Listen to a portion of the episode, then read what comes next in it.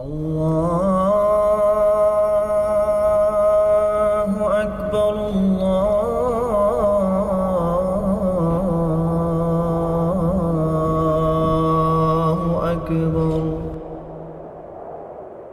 Allahu Akbar, Allahu Akbar.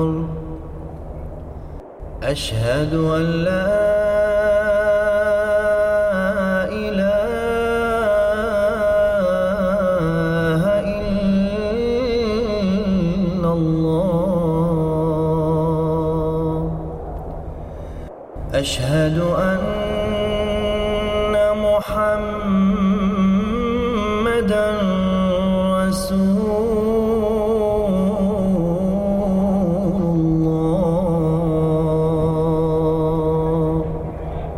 Listening to the Voice of Islam Radio. Three days that Ahmadi Muslims celebrate, and are they contrary to the teachings of Islam? Now, these three days, at first face value, seem to be more pertinent to the calendar of the Ahmadiyya Muslim community. But in reality, when we look a little bit deeper and understand the wider connotation, we understand that they are important not just to the Ahmadi Muslims, but indeed to Muslims across the world, and indeed theists throughout the globe. These three days, namely celebrating the day of the promised Messiah, celebrating the day of the promised Son, and celebrating the institution of Khilafat or Caliphate, are such that are incredibly important in our day-to-day religion. But they're important also because of the fact that they refer to prophecies made by the founder of Islam, the Holy Prophet Muhammad, peace and blessings of God be upon him. It was he that said that these events would occur.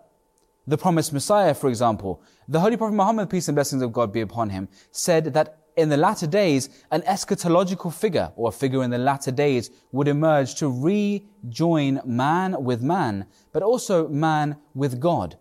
And therefore, we celebrate the fact that this grand prophecy made almost a millennia and a half ago has come true. The allegation that uh, is the celebration of these days something which we should be um, abstaining from, of course not.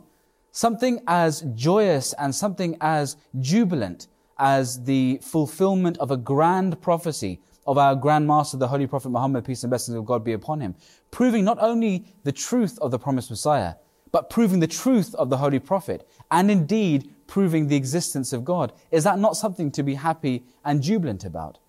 Then we have the concept of the Caliphate, the establishment of Khilafat. Again, this is something which is mentioned by the Holy Prophet Muhammad, peace and blessings of God be upon him.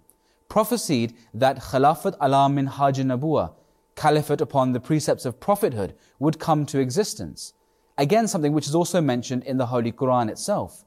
So when we see after so many years something so blessed coming into being, that gives meaning to our very life, is this not something to be happy and to celebrate? Then the third day is the day of the promised Son. Again, we understand that when God sends His prophets to earth, He does not send them empty-handed. Rather, He sends them furnished and armed with beautiful signs of truth to prove the claims that they make. This, this concept and this prophecy of the uh, promised Son, who indeed was Hazrat Mirza Bashiruddin Mahmud Ahmed, who later on became the second caliph of the Ahmadiyya Muslim community. This was a grand prophecy which showed that God indeed was on the side of the promised Messiah, thereby proving not only his claim, but also the claim that this Messiah would indeed come furnished with signs, as was said and foretold by, you guessed it, the Holy Prophet Muhammad, peace and blessings of God be upon him.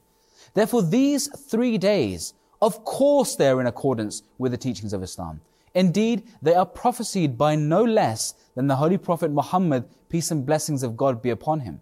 A man makes a prophecy fourteen hundred years ago, they come true. Are we not going to be celebrating and be joyous at that? On a side note, the concept of celebration, indeed many people raise this allegation because of the fact that they allege that this is a, an innovation to celebrate these days.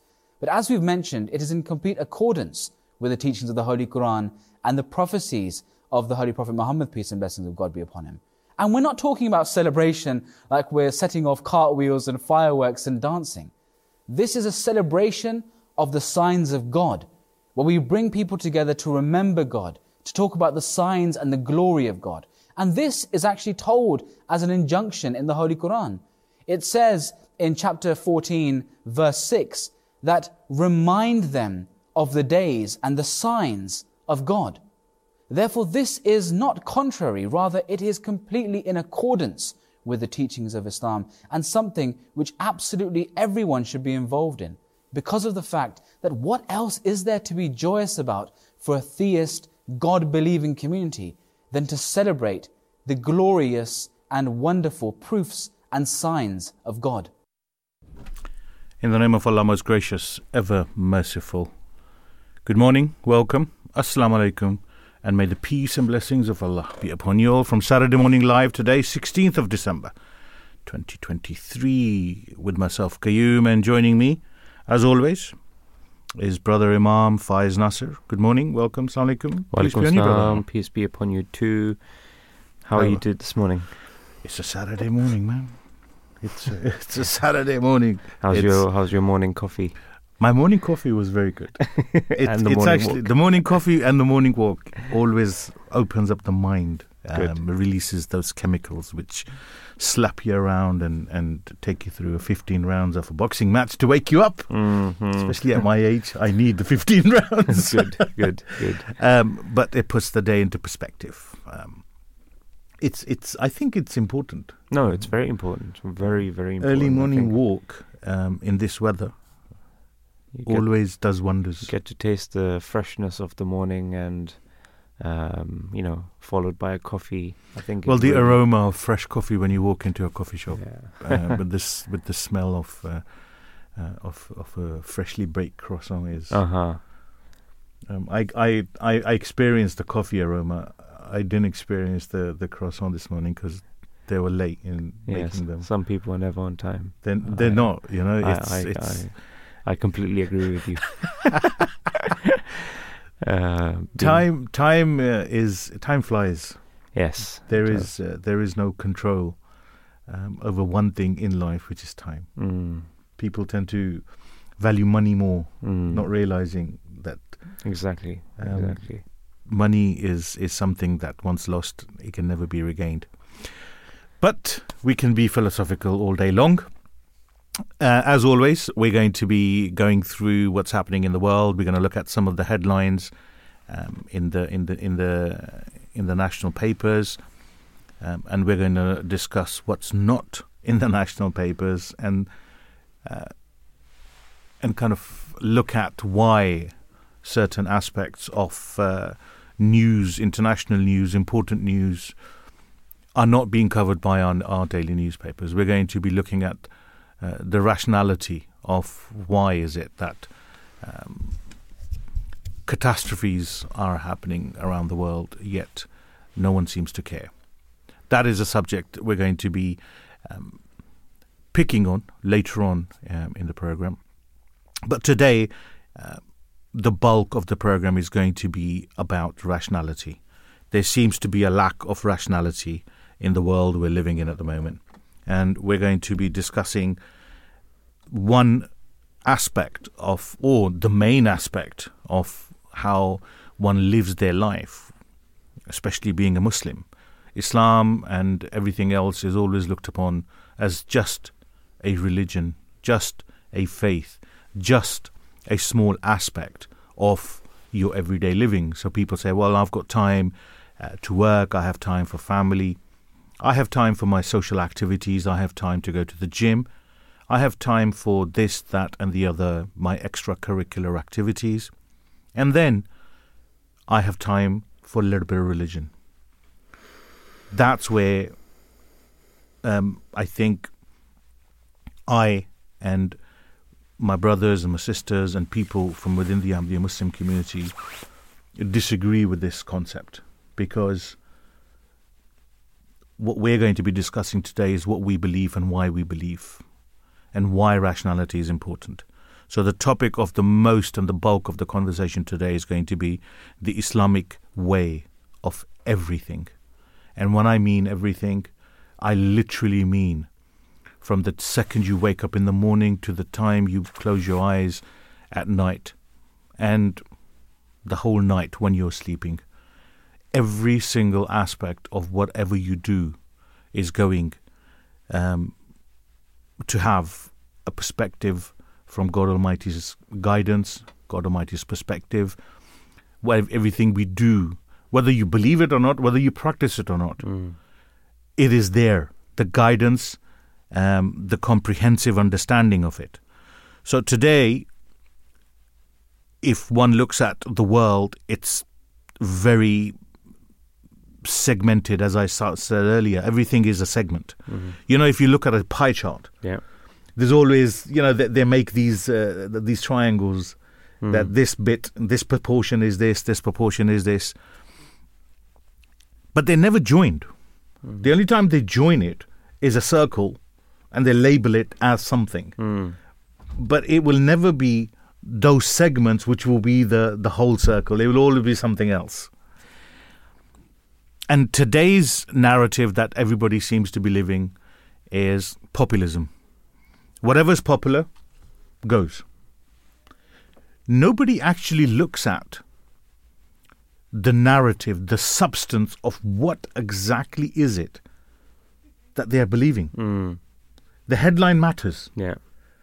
I was watching this, um, somebody sent me this clip of these two gentlemen in a, uh, in the tube, and they were talking to this young guy who had a Palestinian scarf on, and they looked at the scarf and there was kefir.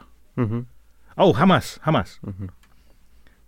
And the guy said, on what basis have you made that judgment mm. or that assessment yeah. that you have said Hamas? Hamas, yeah. You could have said Palestinian. Mm. You could have said... It could, in fact, uh, it could be attributed to so many different Middle Eastern yeah, countries. Exactly. It could have been anything. Mm. And when the when the guy asked him, how did you come to that assessment? Well, he says, everyone's talking about it. Mm. That's what the headline is saying. Yeah. So nobody reads what's under the headline. Mm. And that's what we're going to be talking about, that it's irrational. There is no rationality involved in the decision-making of a lot of things that are happening in today's world. And I'm not talking Mister Joe Bloggs. Mm. I'm talking from the top down. Mm. Yeah, exactly. It is either political motive, it is either emotional, um, and there is a total absence of rationality. And if one was to look at the world, one was to look at our lives. We can say politics, uh, we can say science, and we can say religion. Mm-hmm. These are the three things, yeah. whether you're a believer or not a believer, mm-hmm.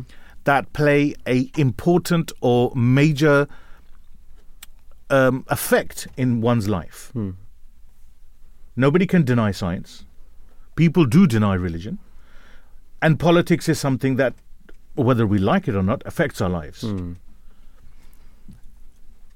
And people tend to pick and choose what suits them in accordance with their need. Again, based on emotions. Mm. And based on what they feel at that moment in time. And today's topic of Islam, um, the way of life, the Islamic way of everything, we're going to be looking at how all of these aspects, all of these different characteristics or these content of of life as a pot actually works. Mm-hmm. And it actually gives you solutions and it makes sense. Yeah. What I would love for you to do is to give me a call and explain to me if you think religion is irrational, yet you still choose to follow it. Why is it you choose to follow it? It's oh two oh eight, six eight seven, seven eight seven eight. You can join us on our social media platforms. Um, but ideally, I would love for you to give me a call. We're going to be touching on different aspects of religion, politics, science. We're going to join them up. We're going to join the dots. Um, and, uh, um, and we're going to talk about why um, somebody is needed to join the dots, because it seems to me the dots seem to be everywhere um, um, and uh, no one is prepared to accept that somebody does need to come and join the dots to make a full, complete picture. So do stay tuned. We're going to take a very quick break. And when we come back, we're going to go through the headlines. And then, as I said, to the bulk of the show, we're going to be talking about rationality and why it is paramount that everything one believes in, rationality, needs to be forever present. Grab yourself a cup of coffee, a toast, um, you know, some uh, avocado, a bit of chili flakes, something that was missing this morning because um, for once I was uh, earlier than the coffee shop owners. And uh, so I managed to, to, to find a coffee, um, get myself to wake up. Um, like uh, uh, the brother who's just joined us, brother Imam Raza Ahmed. Morning, good morning. Assalamu alaikum. Assalamu alaikum, good morning. It's it's strange to have you here on a Saturday. Yeah, for me too. It is, but yeah. It's good. Yeah, it's good. We're going to have a good. We're going to have a good two-hour session. Um, I'm going to be asking a lot of questions to our brother Imams, and I'm hoping that they're going to be pacifying a lot of uh, queries that I might have. So do stay tuned. As I said, um, go grab yourself a cup of coffee and come back and join us uh, for the next an hour and a half or so or to find out um, why the Islamic way of living has the solution to everything. Allahu Akbar, Allah.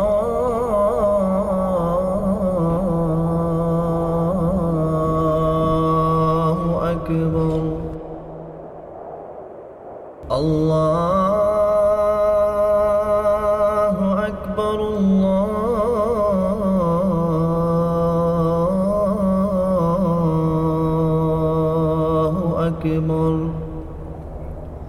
Ashhadu an la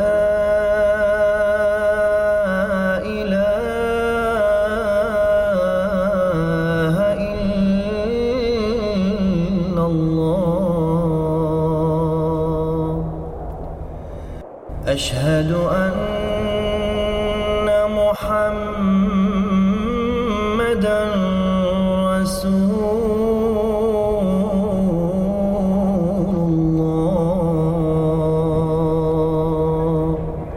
You're listening to the Voice of Islam Radio.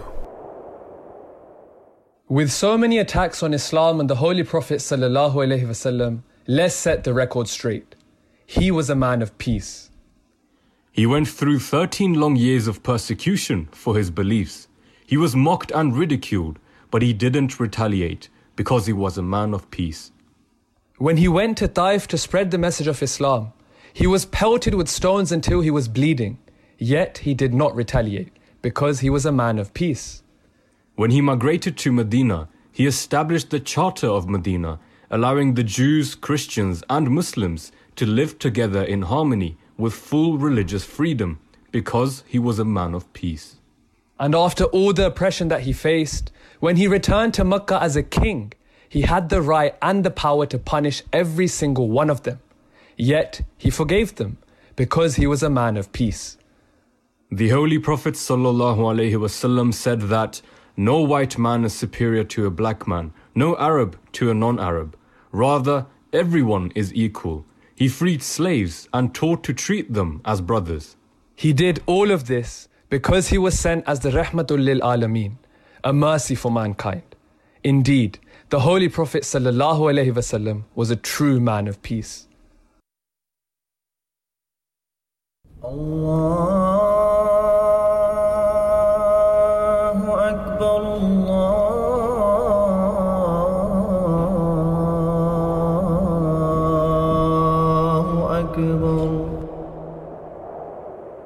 Allahu Akbar, Allahu Akbar.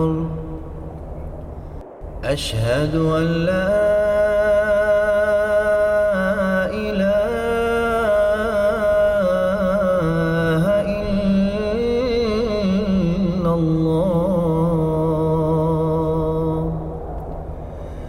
أشهد أن محمداً رسول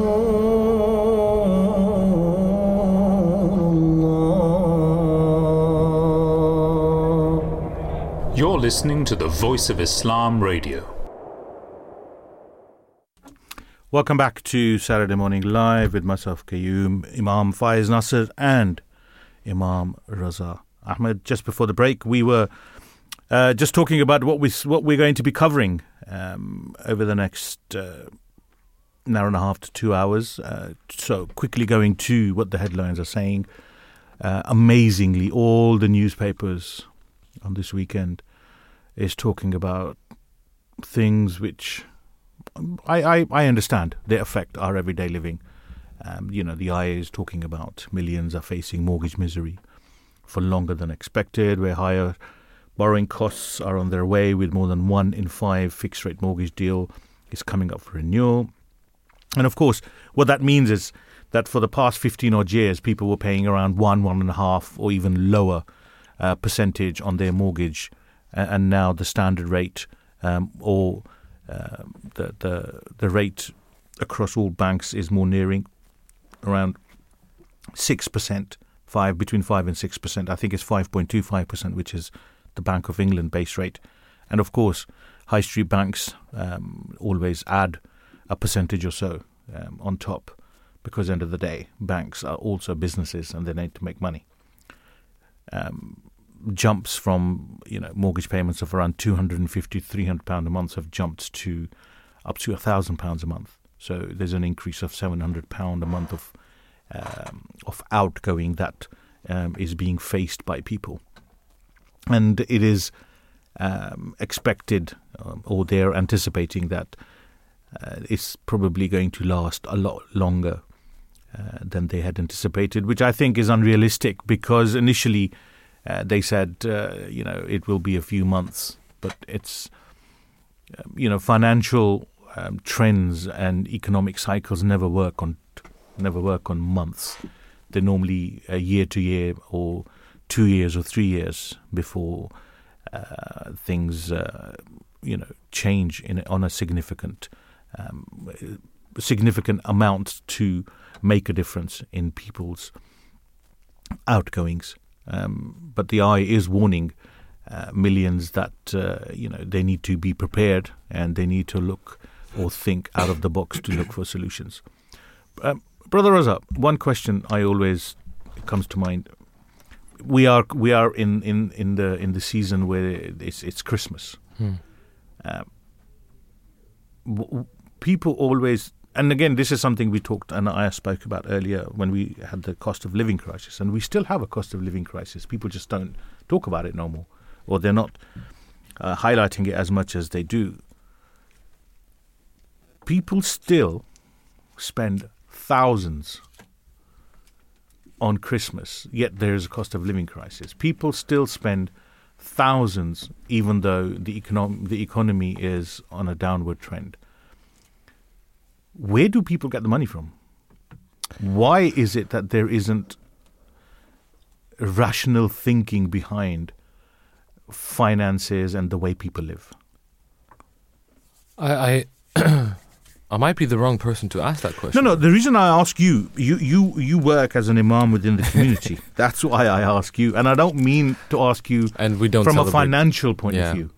From a fi- I'm not asking from a financial point of view. I'm talking about habitual habits. Yeah, I think this is this is something... Um, because even though it's Christmas, yes, we don't celebrate, yeah. but we have Eid. Muslims yeah. have Eid. Yeah. Muslim, yeah. There's Ramadan coming up. You know, the away from Christmas, the, the, the trend of spending hmm. is similar across the board. Yeah, I, I think it has to do with the, all of these things becoming more and more commercialized. And I think it's the peer pressure, it's it's just the expectation that people have now from each other to receive gifts and to give gifts, to out-gift the other person, basically.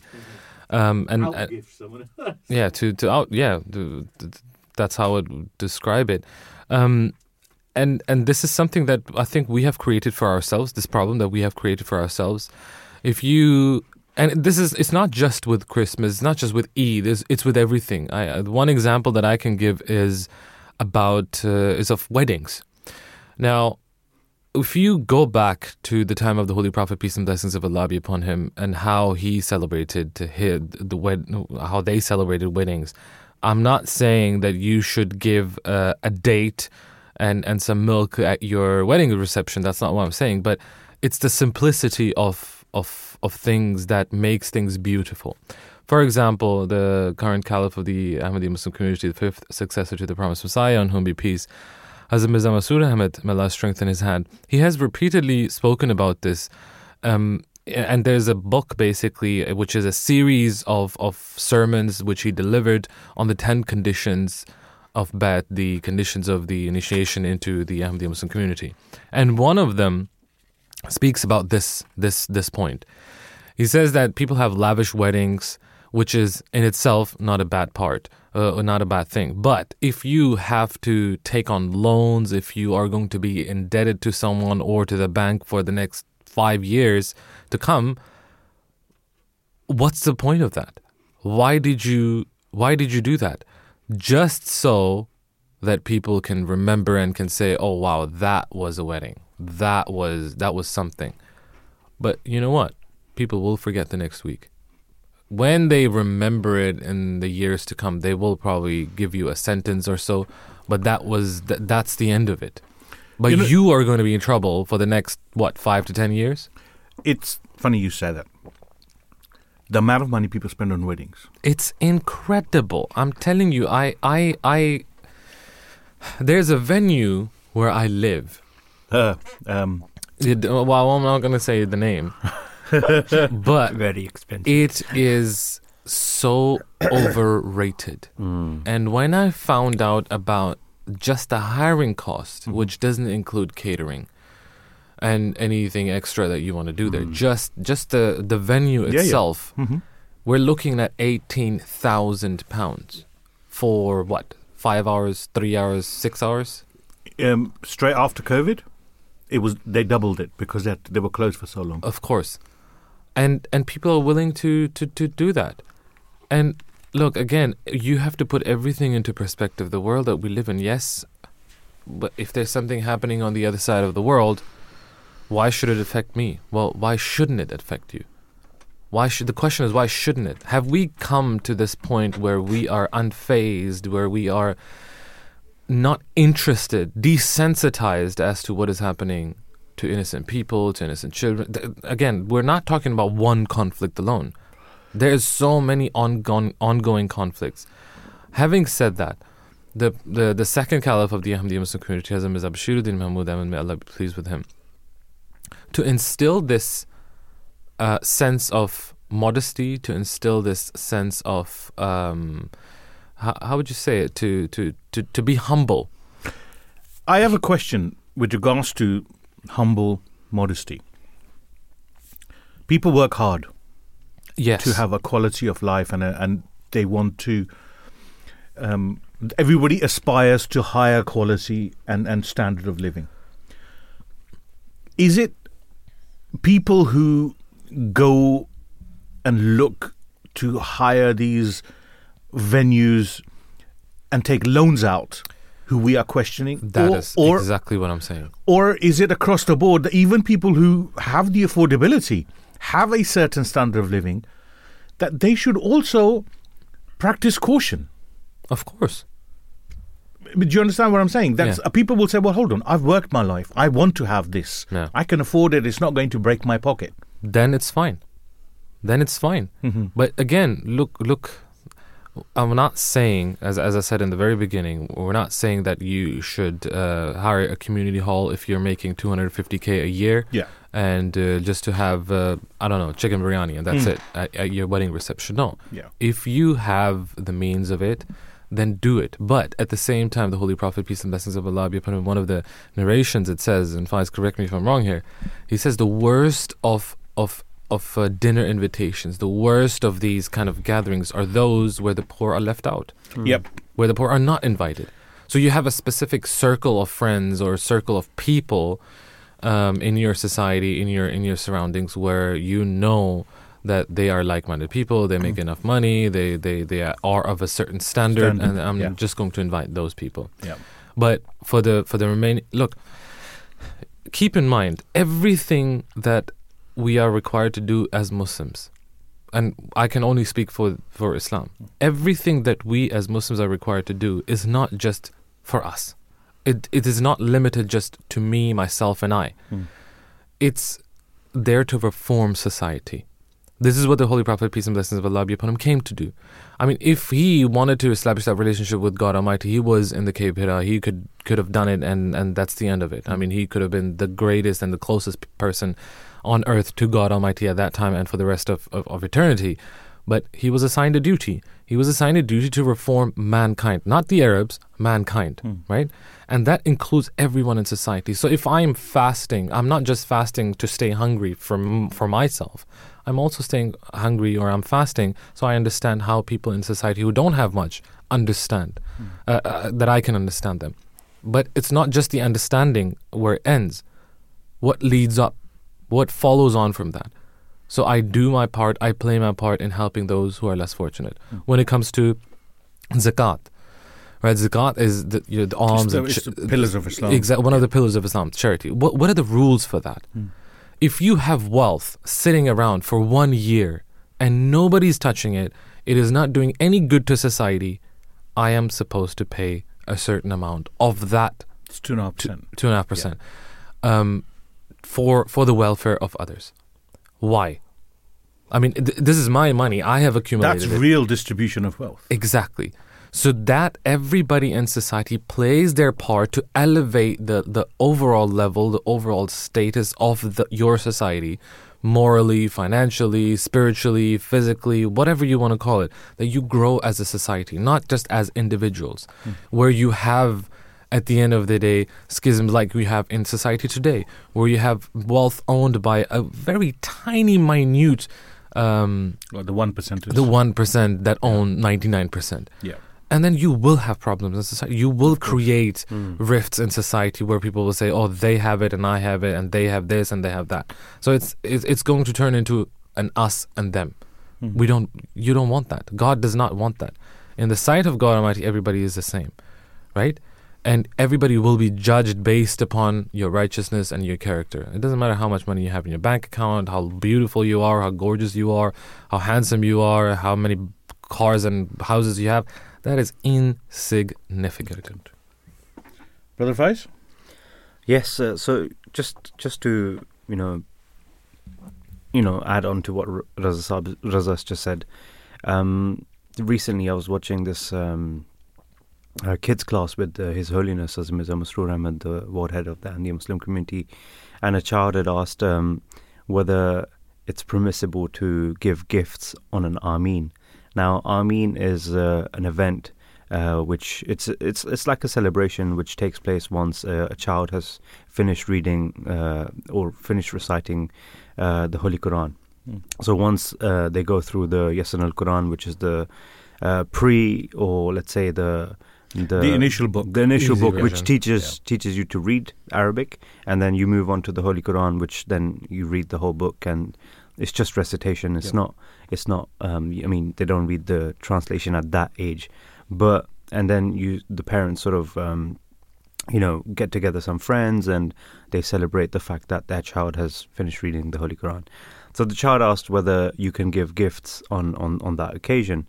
And His Holiness Hazrat Mirza Masroor Ahmad, may Allah be his helper, uh, his answer was that you can give gifts on, on that occasion, but then he very he made it very clear to the child that your intention shouldn't be that you have to finish the Holy Quran just because you're going to receive mm, gifts. Yeah, it's the other way around. That's the wrong incentive you're giving. Exactly. Yeah. So he made it very clear to the child, and me and my wife, we were sitting there listening, and my mom, my mom was there as well. And we actually noticed that we're kind of doing the opposite right now. Okay. Because we had been telling our son that... So once, you're dangling the carrot. Yeah, exactly. So yeah. what, we, what we've been saying to him is that... He, so he wants the scooter, right? Uh, electric mm. electric scooter. that It's like a police scooter, you know, children. Mm-hmm.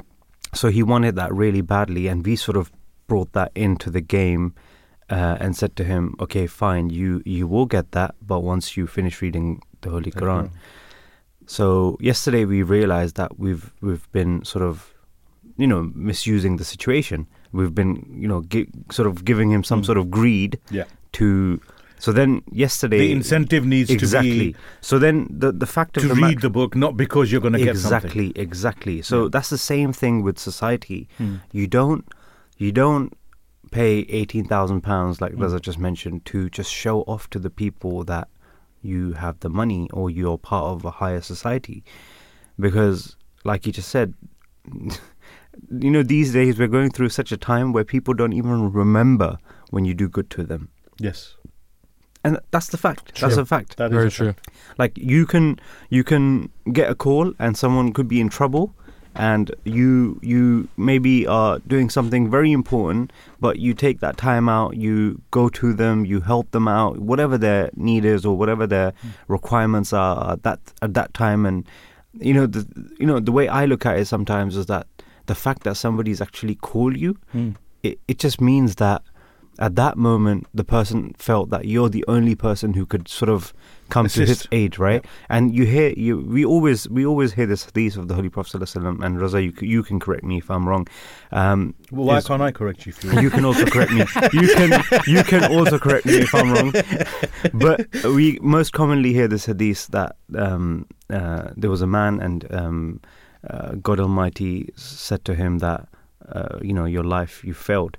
And uh, he said, why? And he said, because um, I was hungry and you didn't feed me, mm. right? And uh, he was like, what does that mean? And he said, because I, I sent one of my one of my men to you and you had the wealth, you had the food, you had everything. And he asked you, you for it him. and you refused him. Mm. So in the same way, if that's... and then That's such a beautiful, that's such a beautiful thing. I love it. And uh, another thing, uh, from, at the time of Hazrat Umar, radiallahu anhu, and we... And, the second caliph of... Uh, we, of all, the, we often mention him in, in, in regards to Palestine and what yeah. he did in Israel and uh, how he respected the Jews and the Christians of that time. Uh, you know, even the fact that he didn't offer his prayers in a Christian church because he thought, maybe later my followers may may want to claim the, mm. the church. Um, and then the, the the thing that I told you last time about the... the synagogue, right, which yeah. which the Christians were ah, because which, he, exactly, he was questioning why it wasn't clean. Exactly. So they were using it as a trash house. Yeah. To, just to mock the Jews. Mm. And when he when he found out about that, he himself went there and um, he started, you know, picking up the trash and and when, when, when his companions and the Jews, when they saw that they, that the Christian caliph of the time is, is, is just himself picking up the trash and, you know, Muslim. cleaning up the place, Muslim they caliph. Muslim caliph, yeah. yeah.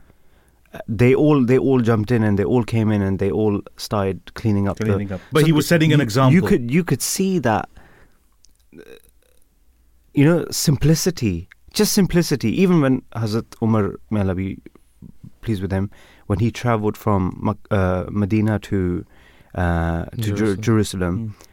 They couldn't differentiate between who's yes. the king, who's who, the leader, yeah. and who's the who's the who's the common person. Yeah. Right. So the the point I'm trying to say, be, be, because he was walking, and on the on the horse was uh, was his servant, hmm.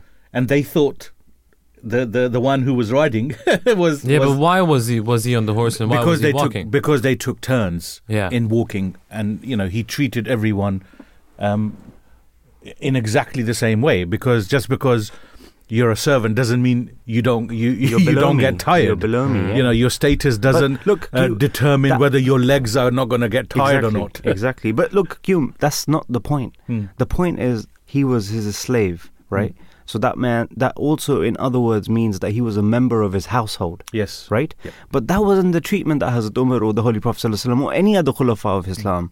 Hmm. Uh, did towards only their family members or members of their household. When wars took place, uh, Muslim soldiers would walk the whole journey and they would let the uh, hostages sit on the camels and, yeah, and the yeah. horses. Prisoners. Right? The prisoners or the hostages or whatever.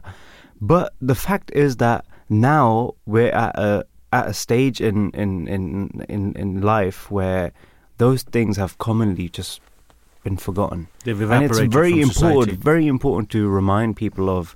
And I'm, I'm, I'm not saying. I mean, these are just uh, anecdotes or, or, or stories from the from the Islamic history. But I'm sure there's also historical, uh, you know, evidence of great people from among the Jewish community and among the among the Christian people. But the only point is that we have now forgotten those humble beginnings of, of our uh, you know, ancestors, and we have started to adopt a life where it's just we're, we're for ourselves. Yeah. Yeah. And what it reminds me of. Sorry to cut you yeah, off. Yeah, go on. Um, you know, a couple of years ago at New Year's Eve, His Holiness mentioned this in his in his sermon as well afterwards. Remember, um, in one of those Middle Eastern countries, you had this like massive fireworks, mm-hmm. huge fireworks, um, while countries around them were starving, mm. just because you have the money. Yeah, and what you said is absolutely right. The more you move away from the original founding fathers or the, the source of a faith, the source of a religion, the source of anything basically, the more diluted the community, the teaching, um, and, and, and, and generally speaking that item gets. So when we speak about, uh, let's say Islam, that's one thing that we can speak about. fourteen centuries have passed. Now, this was a promise of God Almighty that at the head of every century, I will send someone who will keep you kind of on track, mm. right? But we've come to a time where literally it's it's you you're not clear anymore. Like, for example, if I think about it, if I'm a teenager who's going through social media, and if you have the right algorithm, you will get these these Islamic videos, but they're so confusing. What do you, like, everybody's a preacher all of a sudden. Mm. Everybody's an imam all of a sudden. Everybody's an expert on jurisprudence all of a sudden. And it's just so confusing. Mm. So when you needed someone, you have to have someone to, to, to, to, to guide you into the right direction, to tell you exactly this is right, this is wrong, this is innovation, this is not innovation. And also we can we can have like a million things added in those videos, added in the teachings of Islam just to make it more beautiful. Hmm. Yeah, just to attract people. We can do that. But Islam doesn't need that, does it? Exactly. You know, it's interesting. Um, I've been talking to you brothers for, what, twenty minutes or so on this topic. And uh, it's so natural that you have automatically brought Islam into every single thing that we've spoken about, which goes back to the topic that we are talking about, that Islam is in every single thing that we do, we discuss. But I want to kind of finish off the headline news uh, as we had started from this. And scanning through the national newspapers, it amazes me that all they've talked about is that so-and-so person was taken to court, and so-and-so person has had an affair with this person and that person. And that's the news headlines. Yet, across the world, there are wars still happening in Ukraine, in Russia. It's a, it's actually a year. Um, everybody knows of the massacre and the, and the, and the genocide um, in, in Middle East. Um, yesterday, two more journalists were martyred. Hmm. Um, and yet, the journalists in this country refuse to even acknowledge the fact. Mm. I, I find it, it's the, the, the definition of journalism within the Western world has changed. They're mouthpieces of propaganda to, to go back to, you know, getting the population to listen to the headline and not giving any substance. Because if they go into substance, they will realize, hold on, it's not going to work. I was talking to Brother Raza earlier that um, the Israeli Prime Minister Netanyahu has now accused I C C. And they haven't even started yet. I C C mm, yeah. haven't even started the investigation. And they are being accused of being anti-Semitic because they are doing an investigation on Israel. Mm. It's bizarre. You know, we can, we've done so many programs on Palestine and... and one thing, like I always say, on I'm, I'm only on two social media platforms, which is X and on LinkedIn. One thing I would request everyone is do not stop talking about Palestine. It is there. The difference is, historically, people write things after the event. Mm.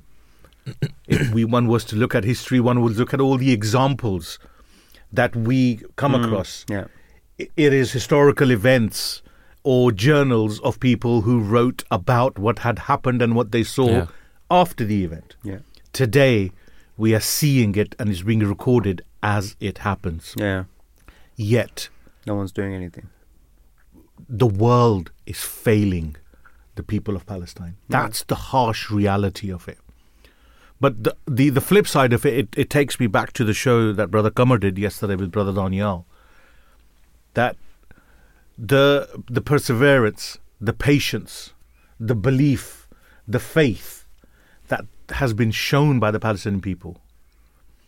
I can speak for myself. It made me feel ashamed. Yeah. It really made me feel ashamed that, wow, now that is faith. Mm. When that child sends a message to live Turkish T V telling, the, you know, giving a message to tell the Muslim world and the Arab nations, do not do our funeral prayers. Do not carry out our funeral prayers in absentia. Mm. Because you're the one who is dead. Mm. We're still alive. Mm. And yesterday, fathers who have passed away, who have been very vocal on social media about um, being grateful to God for the time that they, they, they did have. Yeah. And they've seen the martyrdom of their children, their wives, their parents. Yet the word, um, you know, all praise belongs to Allah, mm. is what is the word that comes Out from their mouth. They're not saying, please help us. Yesterday I was listening to this lady and she was talking to the Western press or the Arab press saying, we don't need you here. Mm. Don't stop filming. Yeah. Stop There's filming. No and she quoted, I think, chapter two, verse one fifty-four to yeah. one fifty-eight, because I looked it up. Mm-hmm. I thought, what's she talking about? Yeah, and it talks about in the Holy Quran with God Almighty saying, "I will test you, yeah. where I will take away your property, and I will take, I will take you through these certain challenges, loss yeah. of wealth, life, and your reaction to those challenges will determine yeah. who you well, really are. Will you be counted among the patient or not?" Yeah. And and I thought, the, they they have practical belief in the word. And of what, God Almighty. And you see what this is doing. This yes. is doing what, uh, what, what, what the world has been trying to do for the past decades. Yes, that perseverance, that patience, that in, in the sight of that terror that they are going through, is is is encouraging other people who never ever thought in their wildest dreams to look into the religion of yep. Islam mm. to. Actually pick up a copy of the Holy Quran, to read it, and not just to read it but to convert. But there's so many Accept. videos so many videos on YouTube where Jewish, Christians, Hindus, you name it, they've mm. picked up a copy of the Holy Quran, they've they've just started reading, and and, and they started filming their videos in a vlog style, and they're yeah. just crying and crying, and they, they're complaining to the fact that why was this book hidden from yeah, us? Yeah. Why didn't anyone ever tell us that all all the solutions to every problem are in this book? You know, some, some, some of them have just read it and then they come across uh, a, a verse which was, you know, relating to them, mm. which was giving them a solution to their issues. And it just left them in tears and awe. Uh, you know, just to the fact that this is a beautiful teaching, it's a beautiful book, and they, they've just, they, they, you know, say for example, you had something that I really wanted, and mm. I, you never told me about it, and then one day, I, you know, we wanted met, and oh, needed, needed exactly, yeah. and then one day, you know, me and Qayyum came along to your house, and we saw it in your living room, and we complained to you, and you know, it left us in tears, mm, and mm. we wanted to like beat you up for not just telling us what you had, you know, the the, the treasure time, that yeah. you had at your house, yeah. right? It's just like that, and people were just left like in, in tears and in in I don't know, frustration. And I think, look, I, I've I've thought about this, and and uh, I'm sure people have asked you this question as well. Why why are you so in love with your faith? Why are you so convinced about your faith? Why are you so persistent in telling me about your faith? Hmm. Or in telling your children about your faith? Because, I mean, the world that we live in is like, eh, we'll do whatever you want. Yeah. I mean, this is an option for you. Yeah. It's not an option for my kids. No. You know why? Because it makes sense. It, uh, no, it, it's yeah, rational. Of course. You see, to me, to me, when I look at it, I know there are, we, we refer to verses from the Holy Quran. I know we talk about Uh, sayings and narrations of the Holy Prophet, may peace and blessings of Allah be upon it. I understand all of that mm-hmm. from a Muslim perspective. But when I look at the Palestinian situation And when I see them living what has been written, mm. when I see them, you know, most human nature has always become human nature, or the world we live in. We tend to live what works for us, but what doesn't work for us, we don't live it. We ignore it. Mm. Yeah. Mm. We ignore it. Yeah. Palestinians aren't doing that. They're accepting and embracing whether it's good, bad, or ugly, because that is the challenge. That is what the guidance is. Yeah. And, and to that's, me, that's something that Allah expects from you, exactly, as a, as a, as a Muslim. And them being in that situation and they're embracing it, and I sit here and I think that makes sense. What I'm doing doesn't make sense. Mm, exactly. I'm picking and cho- I'm cherry picking, and I can't cherry pick because that's what I blame others of. Mm. Exactly. So it's reignited the faith in me yeah, exactly. to say, look, I need to be that. Exactly. I saw this video a couple of days ago, like you mentioned some of them before, and uh, there was a there was this guy, and he just walked into the hospital reception, and the, you know he saw the dead body. He found the dead body of his brother, and he walked back out. Yep. And this is when he praised God. Exactly, he was praising and he says, God. He was I saying, will you know, be the next one. And then he said yeah. that even if I have to give my life, he was speaking in yeah. Arabic, even if I have to give my life, I'll be more than happy if that's the will of God. And he said, my brother, don't think, oh, don't think that he's dead. No, mm. he's alive. Yeah. He's a shaheed, he's a martyr. Yeah. So he's alive, he's more alive than any one of you. And that's the, the you know, that really, oh, it really shook me from inside, because the thing is, sometimes you... Um, as parents, your children get hurt, or um, you know they fall down the stairs, or whatever happens, and it really, it really trembles you. That yeah. are they okay? Is there anything wrong with them? You think hundred thi- mm. times before you, you know, before you're satisfied that everything is okay. You know, but the fact that the brother was just so strong in his faith, and he completely left his matter to the to the hands of Allah. It's it's it's it's very easy, very easily ver- to, sit, to here. sit here and talk about it. Agreed. But it's very tough to do. But but I want to flip the coin. This morning, exactly the same clip you're referring to. It was on LinkedIn, and this this, this chap, he said, "Well, I saw this clip of this Palestinian mm-hmm. guy, and yeah. and and when he was asked about his aspirations, he said, well, I want martyrdom. What's your take on that? Muslims in Palestine, they just want to die." And and my response to him was, nobody wants to die. Hmm. Nobody.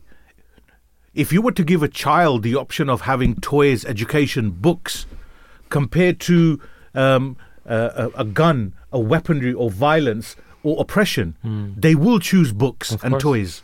A child is a product of the environment they live in. Exactly. Nobody wants martyrdom. It's not... Uh, It's it's not. It, it is something that they have no other options. Mm. You have left a child in a position when they have all they have done for the past. Gaza is what seventeen years of siege. Yeah. Mm. If you're seventeen, you don't know anything, anything else. else yeah.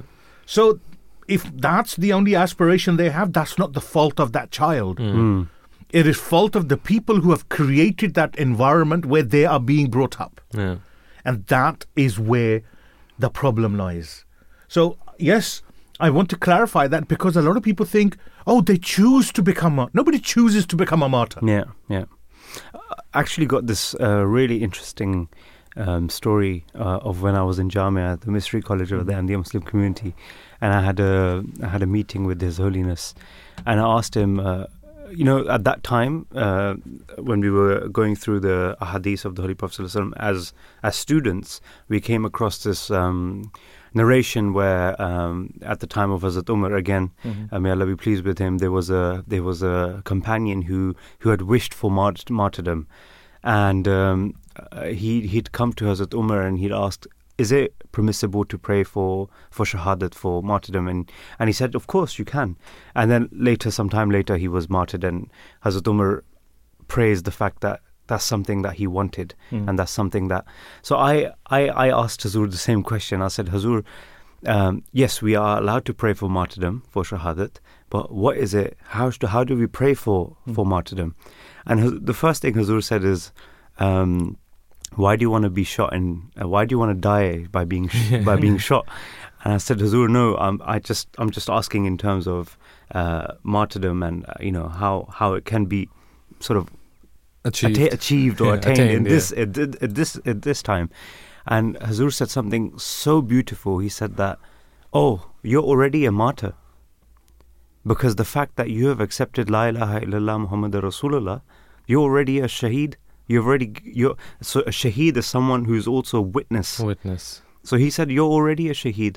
Because what does it say in the Holy Quran? Minan nabiyina wa siddiqina wa shuhada'i wa salihin. He goes, we can't be among the uh, among the prophets, among the nabiyin. Minan nabiyina wa siddiqina. And he goes, you can become a siddiq. You can be a truthful, you're a truthful person. Nabiyina wa siddiqina wa shuhada'i wa salihin. And he goes, shaheed, we've already established that the you're martyrs. Already a shaheed. Yeah. So now just put some effort in and become among the salihin. That's the advice that he righteous, gave me. Righteous. Righteous people.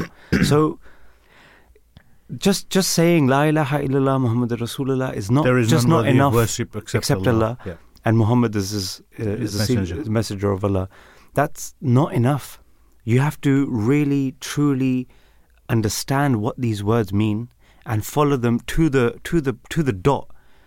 And then you become a shaheed. If this is the the way that you want to attain martyrdom, mm. but. I, Yes, go ahead. Sorry, uh, that, that gives me a good segue into going for a, a quick break. And when we come back, um, we're going to carry on focusing. Um, and in fact, we're going to go a bit more into how rationality is so relevant, how Islam, everything in Islam um, is is solvable. So do stay tuned. We'll be right back after the news. Allah.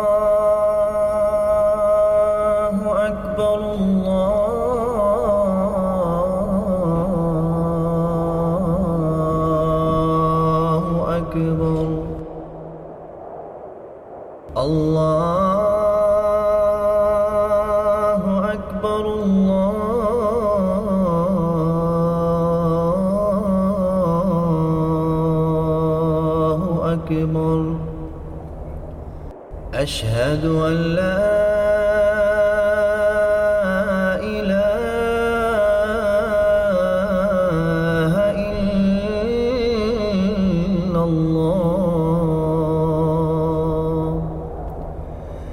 أشهد أن محمدًا رسول الله. You're listening to the Voice of Islam Radio. Welcome back to Saturday Morning Live with myself, Qayyum, Brother Faiz and Brother Raza. And during the break, my brothers were making fun of my analogy of the dots that I...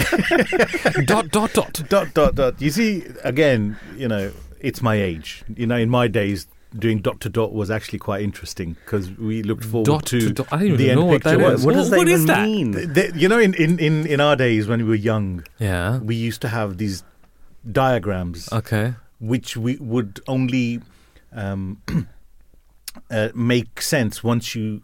added all the dots up. So the dot number one was oh, one. Yeah. Two, oh, yeah. So okay, I know, I remember yeah. that. With I like a, that. It would like it would with a chisel and a hammer. Would you do that? Okay. You guys don't have. You guys don't have dot to dot. Guma, just but, for your information, uh-huh. we did it with pen and paper. Yeah, uh, I, so, I did it with the chisel and stuff. Okay. Oh, yeah, yeah, yeah. He just got it. I just got it. Well, you know, wisdom does come with age. Wisdom just come with age, not with a beard. it, go, it, it, it goes with age as well. yeah. Actually, no, let's not go there. Let's not go let's, there. Let's go back to the topic of the morning, which is... Round one, begin. Every, let's, let's stick to the topic of the morning, which is everything in life has Islam in it. We have already discussed so many different aspects of what's happening in and around the world. And somehow or the other, we managed to find an Islamic perspective that is forever present and will always be present. So let's take the conversation one step further.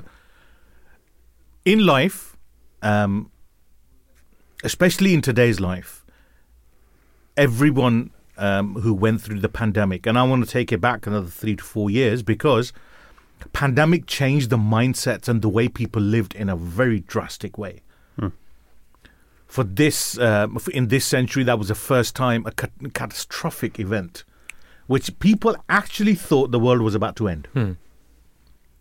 And hmm. irrespective of which faith you belong to, which book you followed, people realized, hold on, the money I have in my bank is not going to help me. Hmm. The doctors don't know what to do. Hmm. The politicians are crying themselves.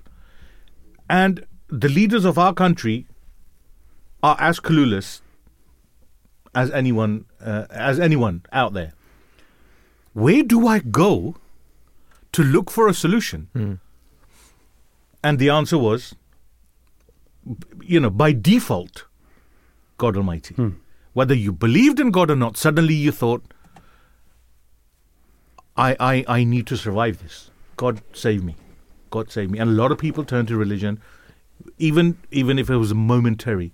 They, it was the rational thought that, hold on, all this time I had been relying on all these people. Mm. All this time I had been relying on the fact that I've got so much money in my account, I don't need to worry. Mm. Or I had so many things, or I've got so many houses, as Brother Raza said earlier. I had cars and houses and money and da-da-da. Yeah. It didn't help you. And the rational thought was, I am being created by someone. Let me go back to my creator. Yes. What's happened today and what's happened over the past few years is one was to look and listen to the sermons and the addresses of the of uh, the fifth caliph of the promised Messiah, Hazrat Mirza Masroor Ahmad, may Allah strengthen his hand.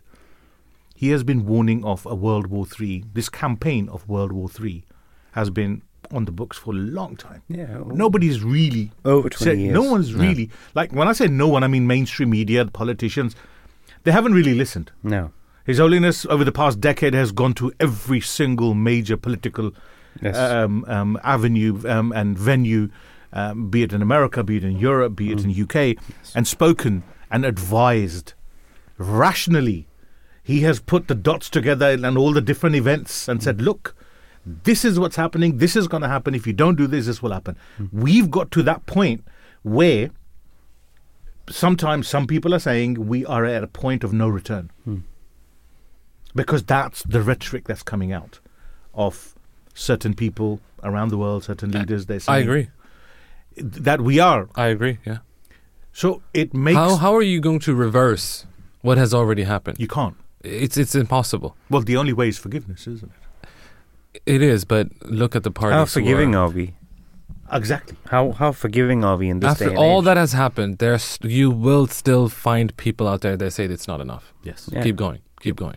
Until well, that's the question they're asking. Isn't is it? How many kids have to die? Unbelievable. How many kids have to die? Yeah. seventy percent of the people who have been martyred in Palestine are women and children. Hmm. Um, if you take the women out, forty percent are kids. Yeah. thirty percent women. So it's not like, oh, you know, it, it's irrational. Goes back to it's yeah, emotional, yeah, it's yeah. political. It is, um, th- there is an angle to it which is not making sense. Hmm. And I want to bring this Palestine thing To, to an end and move on um, just by saying that, you know, Netanyahu, just as I said earlier, um, has accused the uh, International Court of Justice that, uh, um, you know, it's being anti-Semitic. Judaism and Zionism are two different things. Yeah. Yes. What is actually in play at the moment has nothing to do with Judaism. No. That is the narrative that everybody keeps looking. They are hoping that people will turn this into a holy war. It won't. It isn't a holy war. There cannot be a holy war. I, I like. Have you guys seen um, Piers uh, Morgan's mm. recent interview with one, one of the? Oh, the uh, Dilly Hussein. Um, yeah, yeah, no, not him. The, the, uh, the guy who the was one before with, him. The one, the one who was with him. Okay. When he explained about jihad. Yeah, and I think he made it quite clear that this jihad that everybody thinks of, mm. again, um, uh, fighting, sword, killing, and mm. all that. That's that's the least, the, the smallest jihad. Mm. But the greatest jihad is you waking up in the morning, you yep. going to work, you providing for your family, mm. all of these things um, that that people have misunderstood. Mm. What was what were you saying before? I sorry. I I sorry. I don't know why, I said I don't that. know why you said that, but I don't know why I, I, I, I understand where you're coming from. No, I, I, was, I want to. He was talking about the fact that Zionism and Judaism. Oh yes, right. yes. yes. So this this so religious affiliation. I'm, I'm, I'm not. I'm not. just just before you go, this, this is what your company does to me. In the same way, terrorism and Islam have got nothing to do to with each exactly, other. Exactly. Yeah. So any far far right Muslims or extremist Muslims have got nothing to do with the true teachings of Islam.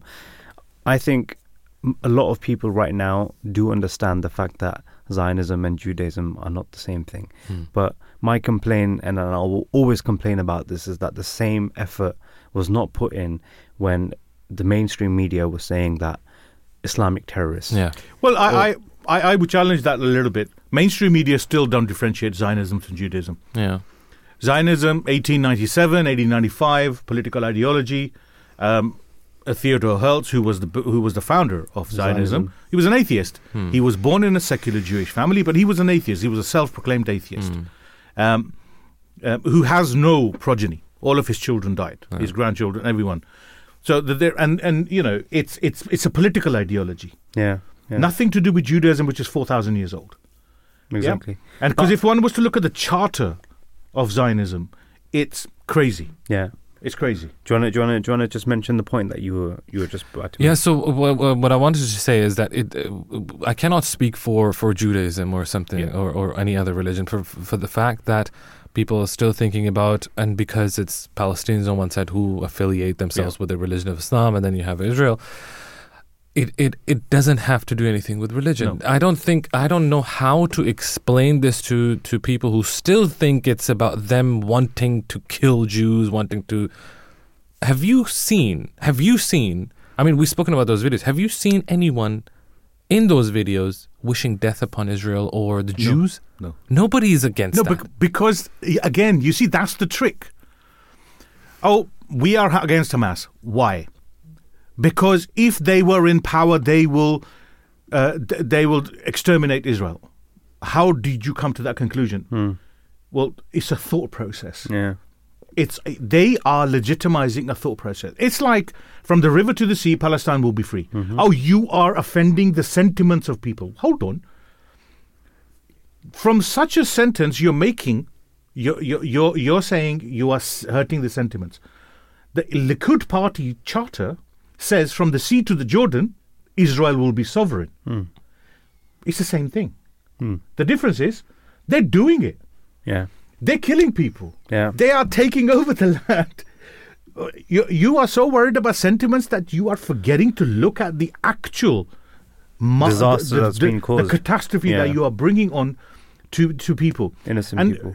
D- you know, Brother Rosa, it's a it's a relevant point you make about the Palestinians are automatically Uh, associated with Islam.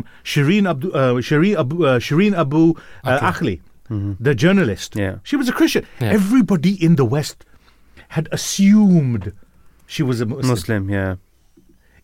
Everybody had assumed it, and until they found out, oh, it was she was she was a practicing Christian. Yeah.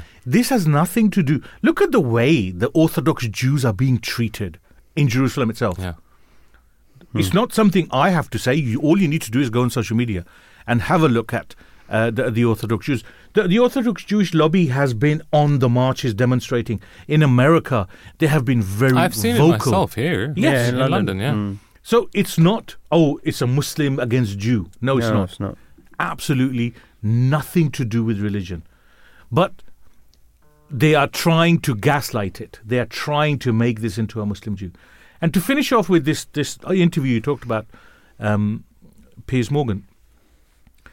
When Piers Morgan interviews a Jewish person and asks them about their controversial, yeah, supposed yeah. controversial uh, belief systems, he finishes off with, I understand and I respect. Mm-hmm. He does the same with Christians. Yeah. But when it comes to Muslims, he, he tries to gaslight it mm. and he tries to uh, to push a, a certain narrative. And then instead of saying what I believe, that's, or that's I the respect, point Dilly, Dilly was making the other day. But but I, I Dilly, I, I don't know. Dilly Dilly could have done it in a lot better way than, yeah. than he could have. Mm. Um, my question, if Piers Morgan is listening, is that Doctor Tahir Nasser from Rational Religion, mm. he's very openly has said to Talk T V and Piers Morgan. He's he's tweeted it. Yeah. Invite me, invite Rational Religion, mm-hmm. and ask me those questions that you've asked everyone else. Yeah. The reason. You have been. There is actually a, uh, uh, some kind of campaign of, of against Piers Morgan of of uh, that they are saying that he's he's Islamophobic, and which which has upset him. Yeah, and he's saying, well, I I, I haven't been um, anti-Islam. Mm-hmm. You might not have verbally been it, yeah. but your actions show different. show differently. Yeah. And, and I think you've... you know it's it's it, there has been a difference in the way you. He slipped up there in that one. Yeah, he slipped up in a massive way. So, you know, accept um, Doctor Tahir Nasser's uh, uh, invitation. It would be a, a good conversation to have, yeah. to to uh, you know, um, to get the answers um, that re- you really need to. But then again, do they want those answers? That's the thing. That's the question. You know, that's the question. But that's the stuff. But, that but needs to be nobody hidden. can say mm. nobody can say that. Oh, we didn't know. That's not going to sell. Because Doctor Yeah. Tahir Nasser has has has uh, you know uh, has tweeted about it quite a few times. Yeah, um, I've actually copied and pasted it and put it on LinkedIn uh, like a million times, and now I'm saying it on radio. That look, you know, let the Rational Religion team. Yeah. And come and answer the questions and the queries that you have. Exactly. And and listen to, again, rationality, that what we're talking about. I think the today. answers that Doctor Doctor Tahir Nasser is going to give probably going to sell more than anything else right now. But they don't want that. They to don't sell. want that. They uh, don't want the truth going out. Of course out. it's going to sell, but they don't want that to be. And out I think there. that's something that people really need, need right they now. Need they need right to now. hear it right now. In fact, if Doctor Tahir Nasser is listening, you know what? I'll pretend to be. Uh, uh, uh, you know, uh, plays the devil's advocate, and you know what? You can just record the answers, and then we can put it on, on social media. Yeah, you know, uh, it's it's if you don't get the acceptance of the invite, you can only ask. Mm. Yeah. Um, um, but I think you're so right, Brother Faiz, that it is it is needed. Yeah, that rational answers to everything. It is it is a need of the time. Yeah, I think definitely shout out to the Rational Religion team. Of course. I think they're making always. some amazing, no amazing doubt, yeah. content. Of course. And uh, those who pe- those people who don't know about Rational Religion, you should definitely search it up on YouTube, on uh, Instagram, on uh, X. They're everywhere. Uh, check out their answers. Check out their, um, what they, what these called... Um, Podcasts. Podcasts. Uh, they're doing some really good stuff. It's fantastic and stuff. Their view is, is very unique and different. It's so rational. It's very rational, exactly. Hence, the they're called the Rational Religion. So definitely, definitely check them, check them out. Now, let's go back a few thousand years. We're talking about rationality. Let's go back to my days before before I knew of you to jump in. You, you know, I saw the look was, on your. I was about I saw, to. Say. That's how look. I saw the look on your face. I said, brother, you know, in the olden days. Okay, Prophet Adam. Again, rationality. I I don't really want to go into too much depth here, mm-hmm. but most people around the world who believe in God, um, they think Adam was the first man on earth. How is that rational? How is it that a man was sent on this earth? And for who was he sent, firstly? And secondly, from a man and a woman, which is Adam and Eve, Prophet Adam and, and Eve, how is it that we've turned into eight billion people from two people? Mathematically, that doesn't make sense to me. So how is how do we, as Ahmadi Muslims, how do we rationalize that, Brother Raza? Um, by making sure that, and and... we maybe mentioned this before as well, the word of God and the actions of God, they do not contradict. Yes. Now, in the Holy Quran, God Almighty has given us a framework, basically, um, which is the laws of nature, which is the laws of physics, chemistry, and all of that stuff. Um, so if science is telling us that um, life as we know it, and this is not just hypothetical, this is not just theoretical, we have proof. I myself, when when we went to Italy, I think this is going back fifteen years probably, um, to uh, I think Bolzano or something, there, there's, a, there's a museum where you have uh, one of those prehistoric humans or oh, okay. the, what is the it? remnants. Yeah, basically. And they're telling me that archaeological this, finds exactly. So they're telling me that this is this is a couple of thousand years old, way way before before Prophet Adam, mm. and I see this in front of me. So how am I going to rationalize? How how am I going to explain this? That no, um, life started six thousand years ago. Because looking at that archaeological find, your mind must be saying, well, either they're lying about or, how his age is. Exactly. Or yeah. I'm wrong. Yes. And, th- and that's what I'm saying. A lot of people are faced with this dilemma. You have a dogma, you have an ideology from your religion, which is dictated to you by the scholars, by yeah. the so-called scholars, by the by the religious Blind clerics. Blind faith. Blind faith. And this is what it is. Believe it. Yeah. You don't have a choice because this is the word of God. Hmm. Now, it is the word of God. There's no doubt about that. But your interpretation of the word of God, that is the one that is flawed. Yes. So when we have this this this dichotomy or this this this uh, uh, this opposing stance between what science is telling you and what religion is telling you, then, as you said, there's two possible solutions to this. Either you're wrong, or the religion is wrong, or actually a third one, or you have not understood what religion wanted from you. We are on the third spectrum, basically. So science, and God Almighty says this in the Holy Quran, that over and over again, look, I have created this, I have created that, I have created this. Go look for yourself, study it, research it, ponder upon it, over and over again. And those who will ponder, they will get to the right answer. How is it that we cannot, even for a split second, understand or fathom that life started six thousand years ago? Adam was roughly six thousand years yes. ago. Hmm. And then something that I've heard as well recently when I went when when went to the Middle East is, you know, the Jabal al-Rahma, yeah. um, the, the mount, the famous mountain, mountain where the where the last sermon was was uh, was basically given by the Holy Prophet, peace and blessings of Allah be upon him. So the the person who was showing us around, he said that. Um, This is one where the sermon was given, but also this is this is the mountain where Adam and Eve met. Hmm. I'm like, okay, how? Uh, no, it's not just where they met. This is where they met after they were kicked out from heaven, heaven. wandered around for forty years, hmm. and this is where they met. Wow. After forty years, they met each other here. So this is the belief that certain people have, and then again. This is something so easily to be proven scientifically, genetically, uh, archaeologically, you, you, you name it. So if I am faced with hardcore truth on one side and then my religious scripture and text telling me something else, which I don't believe it's something else, but it's just I haven't understood it. The interpretation is different. The interpretation is different. Yeah. So think about it. I mean, how can one person start all of this? Look, basically, in in, in simple words, six thousand years ago, um, you know, we as the Ahmadiyya Muslim community believe that he was not the first man. No. Right? And just just, just for the viewers or to no, for, for the, the sake of it, because it doesn't make sense. Basically, six thousand years ago, what happened is that it was the dawn of a new uh, civilization. Mm. And there was definitely civilization before that, which was completely swept out. And when Allah the Almighty told his angels that I'm gonna, I'm gonna send a vicegerent, a khalifa, a leader uh, to to to earth, um, they asked him, is it going to be for bloodshed or for or, you know for him to cause disorder in the world again?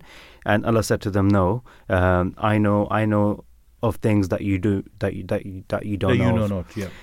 So then Allah the Almighty, uh, and we believe that even at that time there must have been some sort of man here and there. Earth is not just London. Mm. Earth is huge. You can't, you know, it takes more than twenty-four hours to just do one circle of uh, of the Earth in a plane, which is the fastest almost, um, you know, uh, mode of transport. Mode to do transport that. for for humans available right now.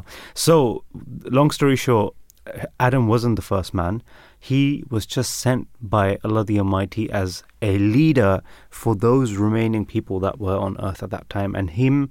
He just came to guide them. He just came as a khalifa, as a leader, as a guide, so that those people who were around him can can be led to, uh, you know. But but would you say that was the? W- would you class that as an evolutionary process where he had the capacity to understand? Yeah, I think this is this is yeah. what what we understand. Yeah. Look, before we, there were people before him. Yes.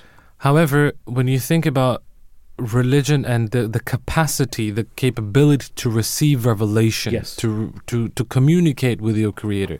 We're talking about the one who created everything. Yeah. So you have to have some sort of mental capacity. You have to have some sort of spiritual capability to receive that revelation, even though it's just very basic. I mean, we're, ta- we're not talking about a, an extensive law, no. an extensive book that was given to him, extensive teachings. No, it was very simple. I mean, two, three points, right? So, but still, the fact that you have to communicate with the maker, with the creator, with mm. the fashioner, with the one who controls every single thing, according to us, in in the universe.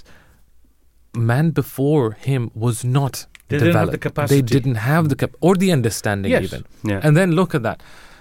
And then it's a gradual process. When we are ready, when we accept that everything in nature, in science, in the world has a gradual process. It didn't it didn't just bang, it's yeah. right there. No.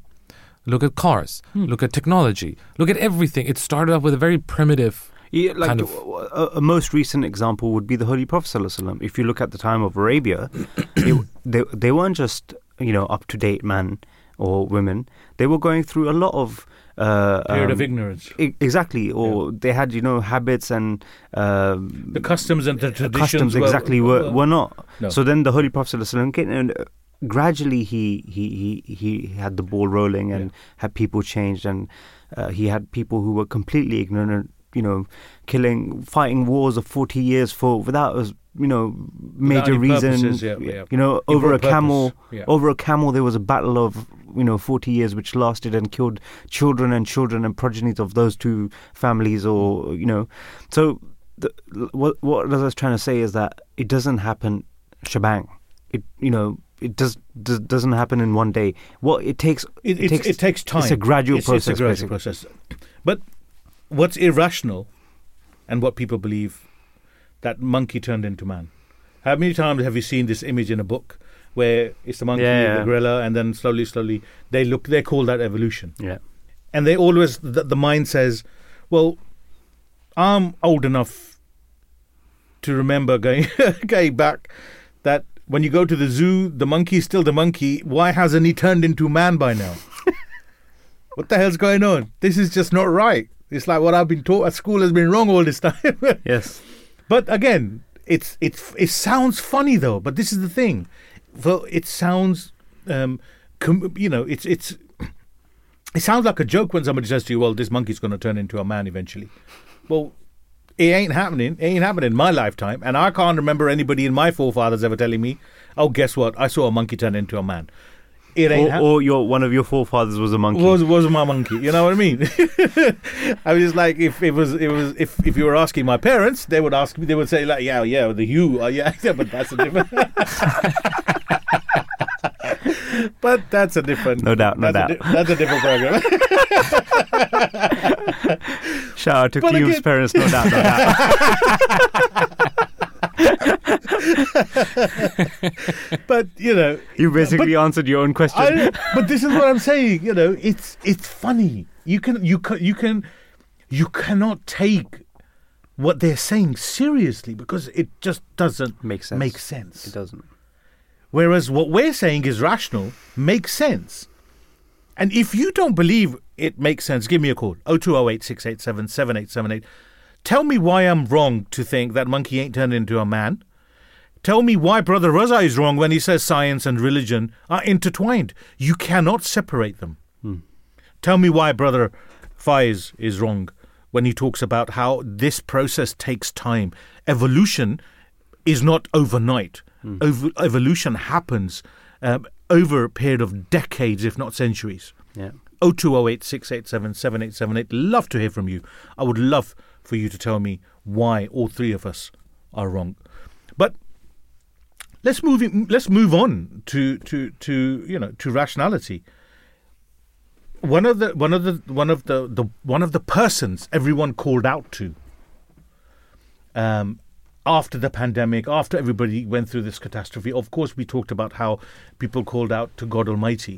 But people, in addition to calling out to God Almighty for assistance, people were looking for the person to come and change their world because all the faiths are waiting for mm. this one person who's going to come and save them. Mm.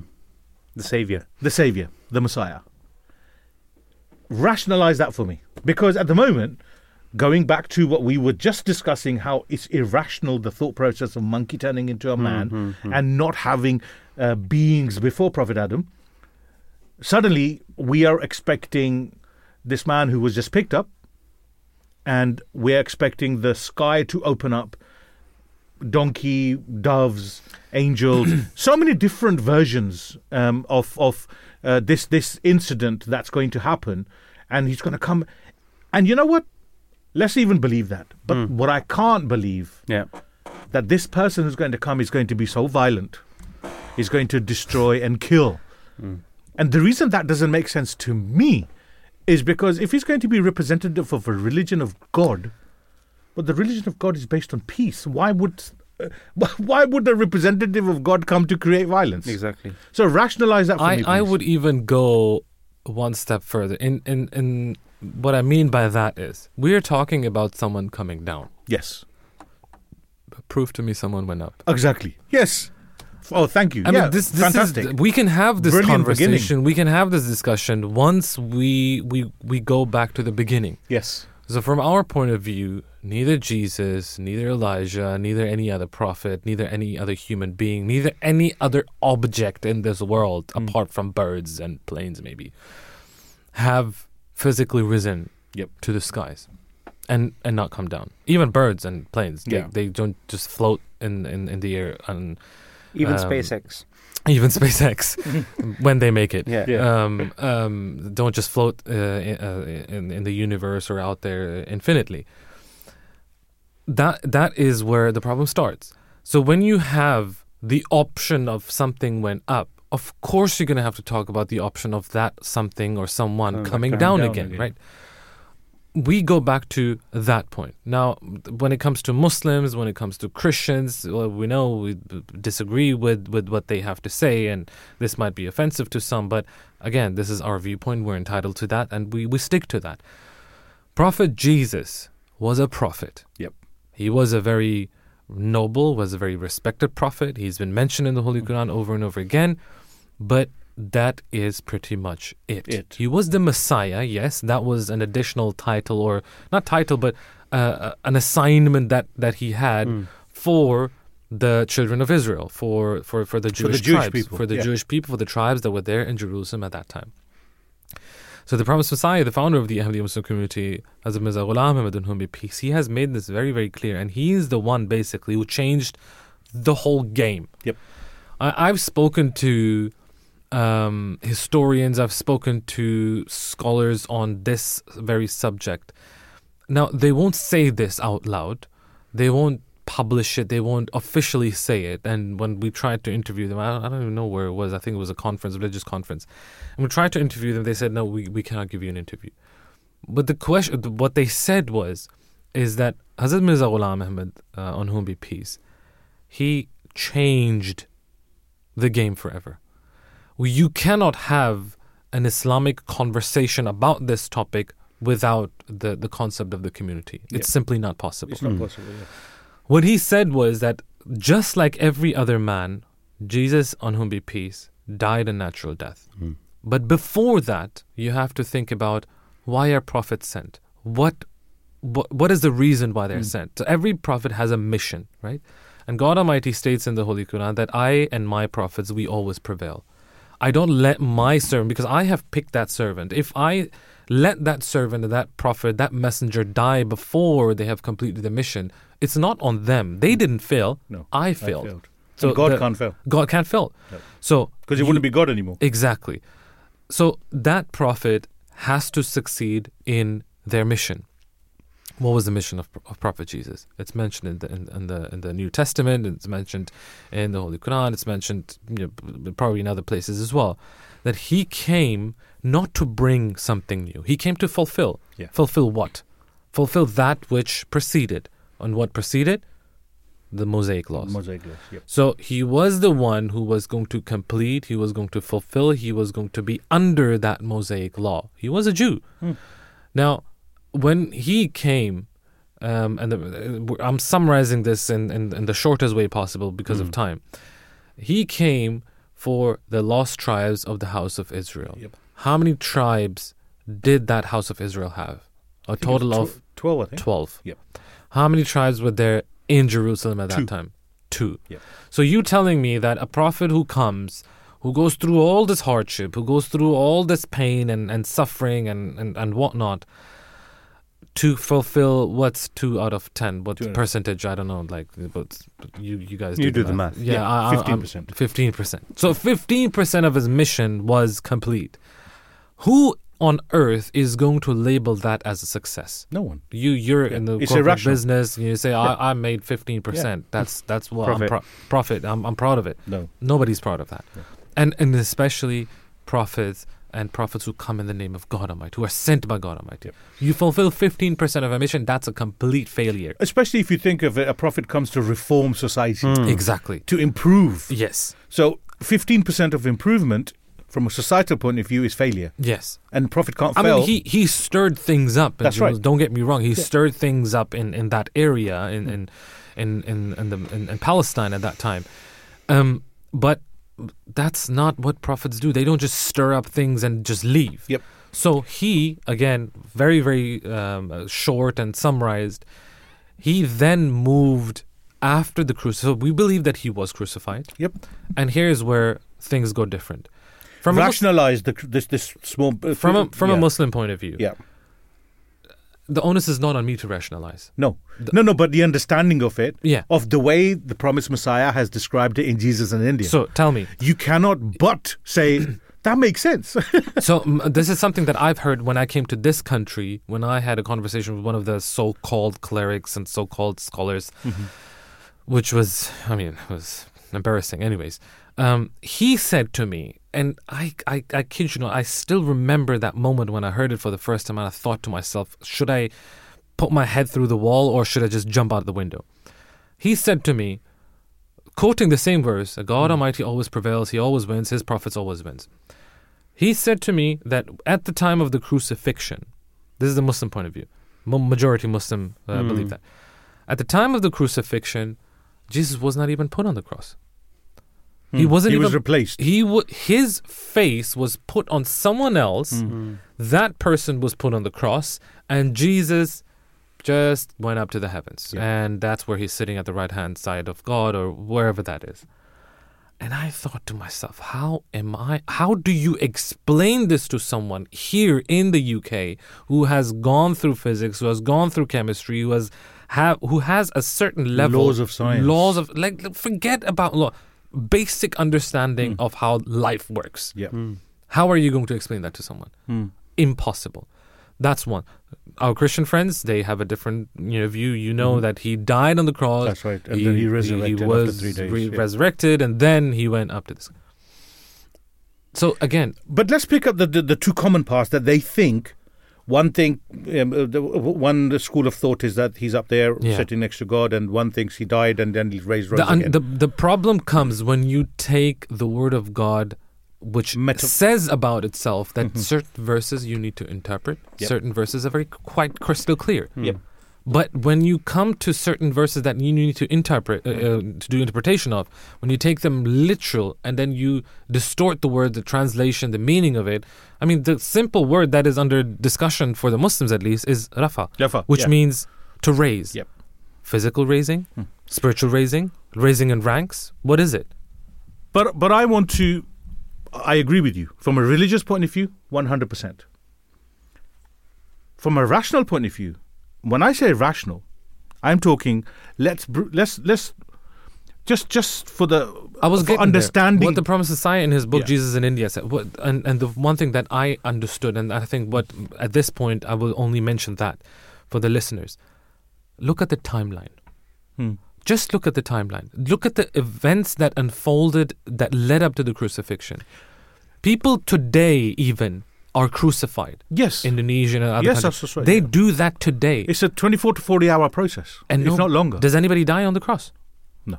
How long was Jesus on the cross? He was only on for three to four hours. A couple of hours. Yeah. So if you read and the because events, it was at the end of Sabbath. Pilate washing his hand, his yeah. wife having a dream, dream him being exactly. being convicted. There are there are connections. Leading to the cross, hanging on the cross, the Sabbath the next day. It was like what, couple five, six hours maybe? But my question most. arises before hours, yeah. my my question arises even before the the Jesus uh, crucifixion scenario. Mm-hmm.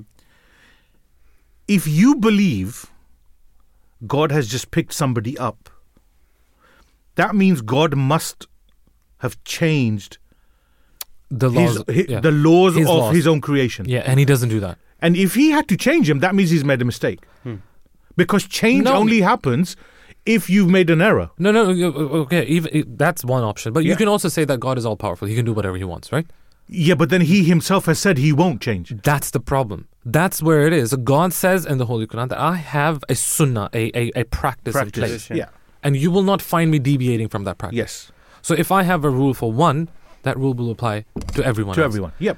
Normal people, we experience pain, we experience persecution, we experience opposition just the same way as prophets do. And mm. they are the most beloved. And actually, it's it's the other way around. They get persecuted more than we do. Yep. Mm. Because, again, they are tested by God Almighty. They are at a, at a different level. Yeah. But God didn't send uh, angels for a certain nation. Then he sent prophets for a certain nation. Then he sent another creation for the for, for other people. No, he said, you're all the same. You're all going to get the same treatment. Everything is going to be the same for every single person. Mm. You name me one exception apart from that. You name me, forget about people. As I said, an object that flew up and didn't come down. A bird that flew up and didn't come down. About a bird which is naturally... Uh, inc- it has the ability to fly. So my question is, if th- because of their un- misunderstanding, I'm not saying deliberate, but the fact is that their blind understanding of this this notion that just going up, they're disbelieving God. They're not believing in God. Where where did he go? But this is the where point. Where is God? Two thousand years. Yeah. Where is God? Yes. Like believing in that, that he went up to Barafa'allahu ilayh, meaning Allah raised him up to himself. Up to himself. Accepted. Yep. He raised him up to him. Yep. Where is God? Exactly. When you say he's up in the heavens, then you're limiting God to a to a uh, physical form. You're limiting God to a form that he's in one place. If he's in one place, he cannot be in another place. Wherever you turn, Allahu nuru samawat. That God is the, you'll find the face of face of God in in, in, in his creation. God is the heavens, is the light of the heavens and the earth. I can understand Christians believing because they believe in Jesus. What I don't understand, to me it's irrational, that how can a Muslim think that God will pick up a prophet and bring back a prophet who hasn't, who does, knows nothing about Islam. In fact, who came six hundred years before Islam. And and, for, and to me, that doesn't make sense. Mentioned in the book of the Muslims, he was Rasulan ila Bani Israel, a, a prophet, prophet a messenger to the Bani, Israel. to the children of Israel. Mm. Yep.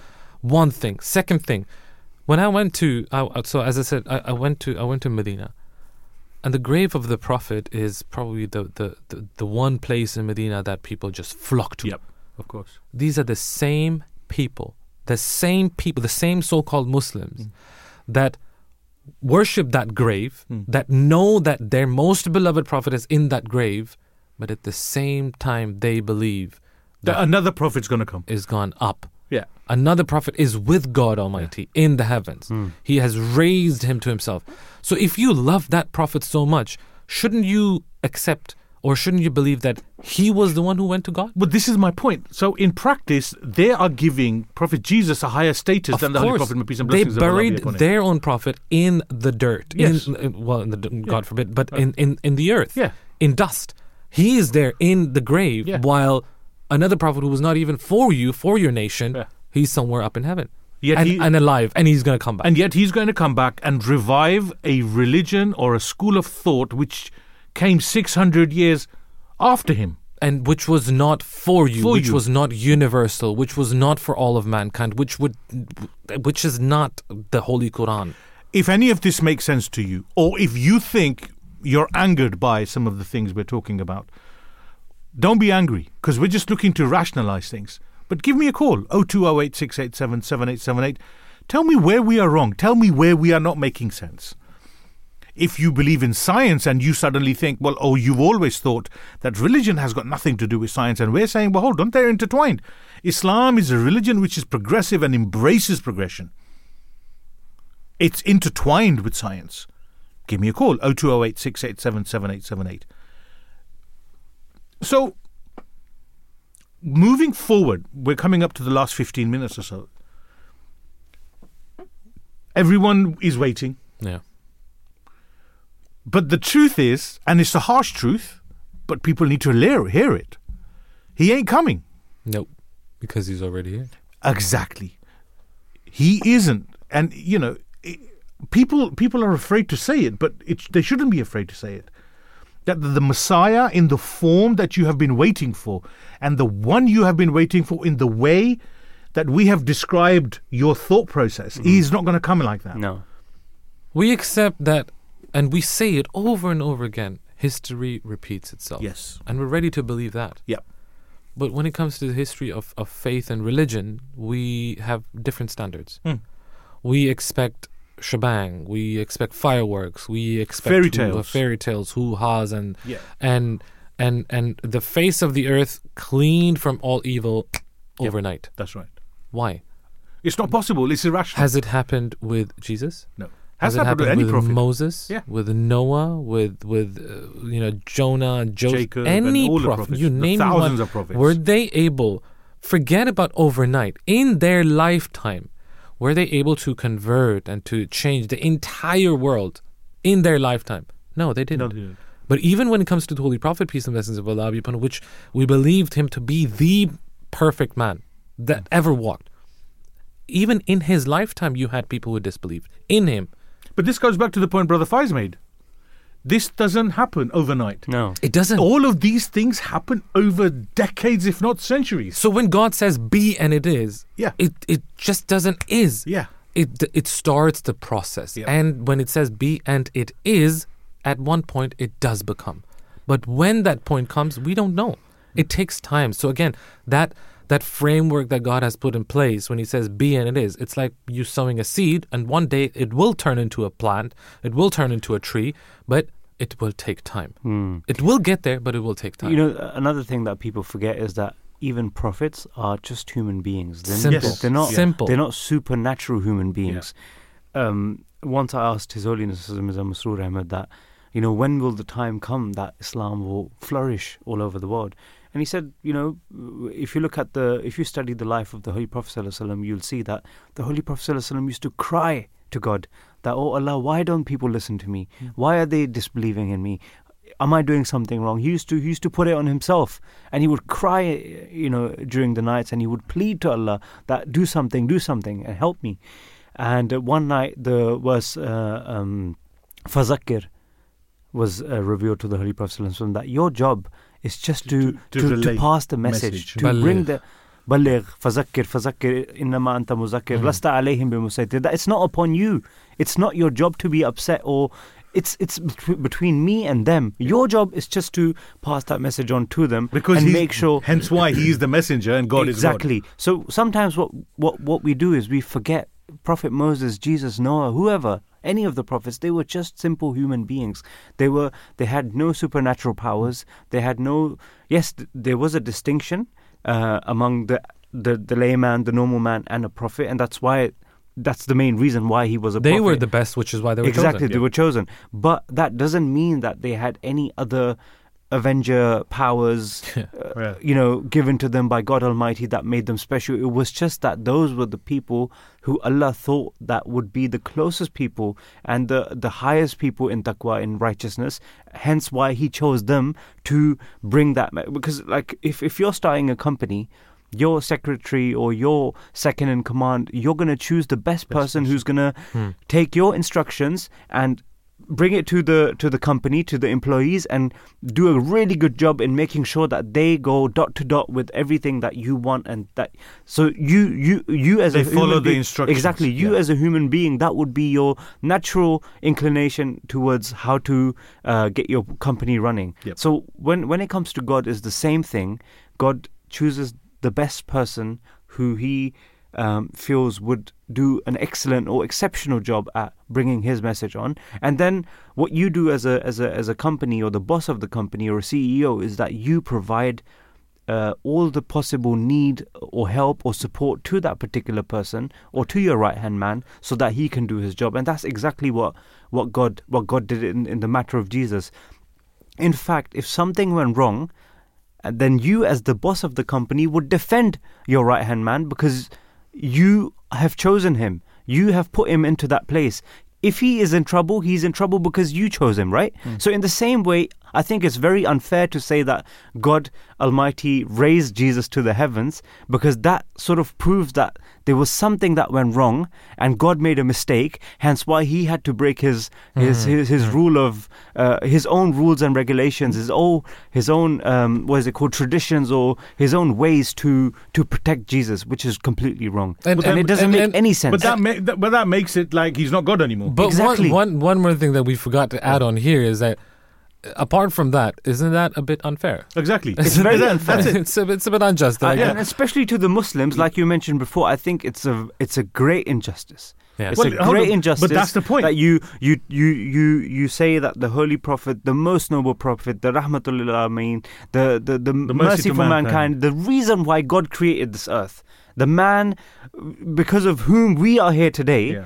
Is, is, is, is laying in the dust, is in his grave, and then you take Jesus and you give him that. Well, it's not a status because it's not true, but in other ways, you're you're you're well, a status you're in their above, mindsets. Yeah, you're you're yeah. ranking the uh, Prophet Jesus, and there's no discrimination against. I'm, I'm a believer of Prophet Jesus. Mm-hmm. I love Prophet Jesus just the way the Christians or Jews do or any other Muslims do. But oh, Jews don't. You Jews don't. Sorry, but the fact is that you have to they make sure. Across. I don't think we should be laughing about that. But the point is, no, we shouldn't. God can't be unjust because exactly. if he was unjust, exactly. he wouldn't be God. It's yeah. it's our injustice. Yeah, it's our injustice. Yeah. It's our lack of understanding. Yeah. And I think it's it's it's it's. Sorry, just to finish off, I think it's very unfair. Yeah, it's because because we are. Um, you know, because we don't have the knowledge to understand what has actually happened, or lack of knowledge, or um, a lack of understanding about the whole matter, that we're we're putting God in a position where we can easily say that God has made a mistake. I think that's that's a yeah. great injustice towards God. I and as a believer, as a believer of the Islamic faith, and, and and to all the Muslims who are listening, the fact that Islam is such a beautiful religion, and you know, you you wanted us to bring out the day-to-day Islamic yeah. values, and you wanted me to talk about the fact that Islam is the only religion that the moment you wake up. Yes. And I think just before I go to this point, I want to I want to say that I think among the general Muslims, there's also this misunderstanding that you can only attain nearness to God Almighty through namaz, to, through no. salah, through no. prayers, yeah. whereas the the Hazrat Mirza Masroor Ahmad, the current caliph of the Ahmadiyya Muslim community, just a few weeks ago in a Friday sermon, he mentioned that Islam is the only religion which teaches you a prayer the moment you wake up, mm. which teaches you a prayer the moment you start eating your food, which teaches you a prayer when you finish your food, when you sit in the car and you go on a journey, when when you when you when you when you sit down in a radio station and you start you know presenting a program. There's prayers for every single thing, right? And those prayers are not just because of the fact that oh, if you read those prayers or recite those prayers, you will do a better job. No, it's because you will establish a living relationship yeah. with Allah the Almighty. Because for yeah. God, if me and you are buddies and you do things in accordance to what I do, mm. and you do that in, in, in, in your love that you have for me, mm. it's, it's just making our relationship, our bond stronger. So those prayers are in, in place so that we can remember and we can you know, uh, thank God Almighty for those moments that we're living, and to be able to live those moments and then to remember Allah the Almighty living those moments just makes your connection and your love, your connection, your love and your, um, you know, your living relationship with Allah the Almighty stronger. And that's what the reason why we are here today, because Allah, want, He sent us down, we were born, and we are here to remember um, Allah the Almighty through everything that we go through. And again, I know you're trying to avoid the situation of Palestine, but it always takes us back to the situation of Palestine, because there are people, innocent people there who are str- struggling, dying, suffering, going through pain, but again they have that that that love for Allah the, the Almighty. But they they're have doing, that living communication but this with is Allah what I'm saying. So they, whatever they're going through, they're leaving it to Allah. Yes. All the suffering that they have is they're taking that as a as a will of Allah, as a happiness of Allah, and they're accepting it. I think that's a huge lesson for everyone. Uh, it's, it's not easy. Service. It's very easy to g- grab a keffiyeh. It's very easy yes. to grab a Palestinian flag and go to central London That's and right. make noise and throw, you know, uh, smoke grenades and do whatever you want to do, right? But it's very tough to be laying on your deathbed and just breathing your, maybe taking Losing your last your limbs breath. And when somebody asks you, seeing your life, you say all praise belongs to Allah. Because nobody else helped them. They realized exactly. nobody else was on our side. But they're not exactly. looking for anyone's help. No, they don't. This is what that yeah. lady said. We don't yeah. need your help. We it's, don't need your recording. It's very important. It's very important um, that you spend your day in the memory of Allah. Whether that Whether you're there's there's there's prayers for starting an, a physical exercise. Mm. If you're going for a walk, there's a prayer for that. And there's a reason why the Holy Prophet ﷺ, he's made, he's, look, if if I tell you that you have to achieve something, and to be able to achieve something, I'll give you a master plan, mm. and, and, and you don't follow it, let alone knowing, uh, you complete, you, you decide to ignore the master plan, how are you going to ever achieve what... What what I'm trying to get you to achieve? It's impossible. It's impossible. So the Holy Prophet ﷺ has laid out Islam for us, and he's made it so simple and so easy.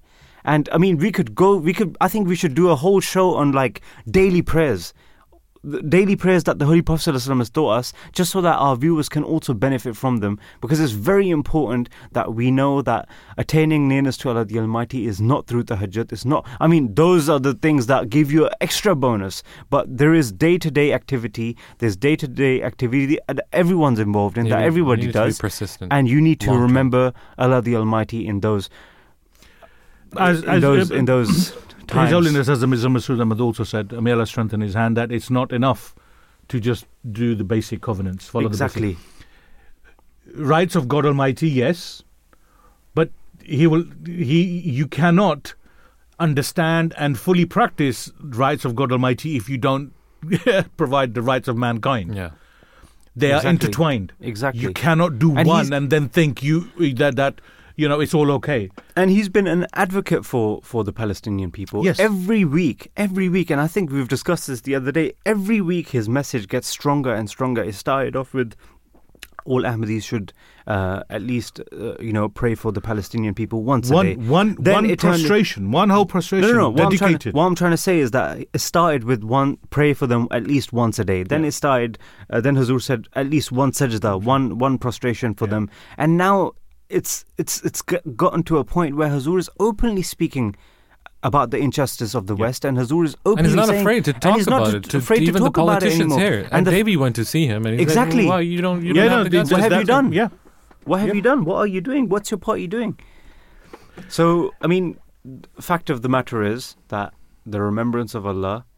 Allah bi zikrillahi tatmainul qulub, and we write that we you know we get the mosque. Best calligrapher yes. in the country to come and write that in every mosque yeah. uh, you know especially in the dome part. But if you don't but live it, if you don't live it, if you don't understand what it means, then there is no point even like doing anything. And yeah, I, I I want to finish you off there, the, the brother, because or simply because of time. But I want to go to Brother Raza just for two minutes. The Messiah has come. We have um, that is the belief of the Ahmadiyya Muslim community. We know the Messiah has come in his true form. The Caliph um, Hazrat Mirza Masroor Ahmad is the fifth successor to the promised Messiah. Brother Raza, I know it's unfair. One minute or a minute and a half.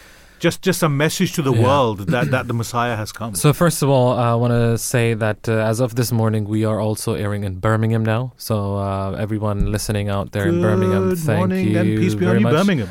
For listening in, and hope uh, and pray that you like what we have to say here on the Voice of Islam. And if you want to give us any feedback, do do let us know. The Messiah that was promised by God Almighty has already arrived. We believe in him to be uh, Hazrat Mirza Ghulam Ahmad uh, of Qadian, on whom be peace. But if you expect someone to come down from the skies to start doing all these things that you have in your heads, then that unfortunately or fortunately will not happen. If uh, the purpose of God's creation is to live in harmony with each other, if the purpose of God's prophets is to bring unity and to unite mankind, and especially the Holy Prophet, peace and blessings of Allah be upon him, to uh, unite mankind under one banner, then that is not going to happen with the concept that you have in your mind, who is going to come down, have bloodshed, kill people, do this, do that. That is not going to happen, I am afraid. What will happen is that he will come and remind us of our actual duties, something that Imam Faiz just mentioned, of living in cohesion with each other, remembering God Almighty, but also remembering God's creation. Because if you love God, then you cannot hate his creation. With that... Um, I think just, just one last thing is that be just. Ten seconds. Be just, just. just be just and do do yourself a favor. Open the Holy Quran, read for yourself, and, and, and just just you know don't don't be unjust to yourself. Just just just read. If you need any information, you can always reach out to us, and we'll be there to answer your questions. But don't be just don't live an ignorant life. Awesome. With that, brother, thank you to Brother Raza, thank you to Brother Faiz, thank you to you for listening. Please remember us in your prayers. Please forgive any shortcomings. Until next time, may the peace and blessings of Allah be upon you all.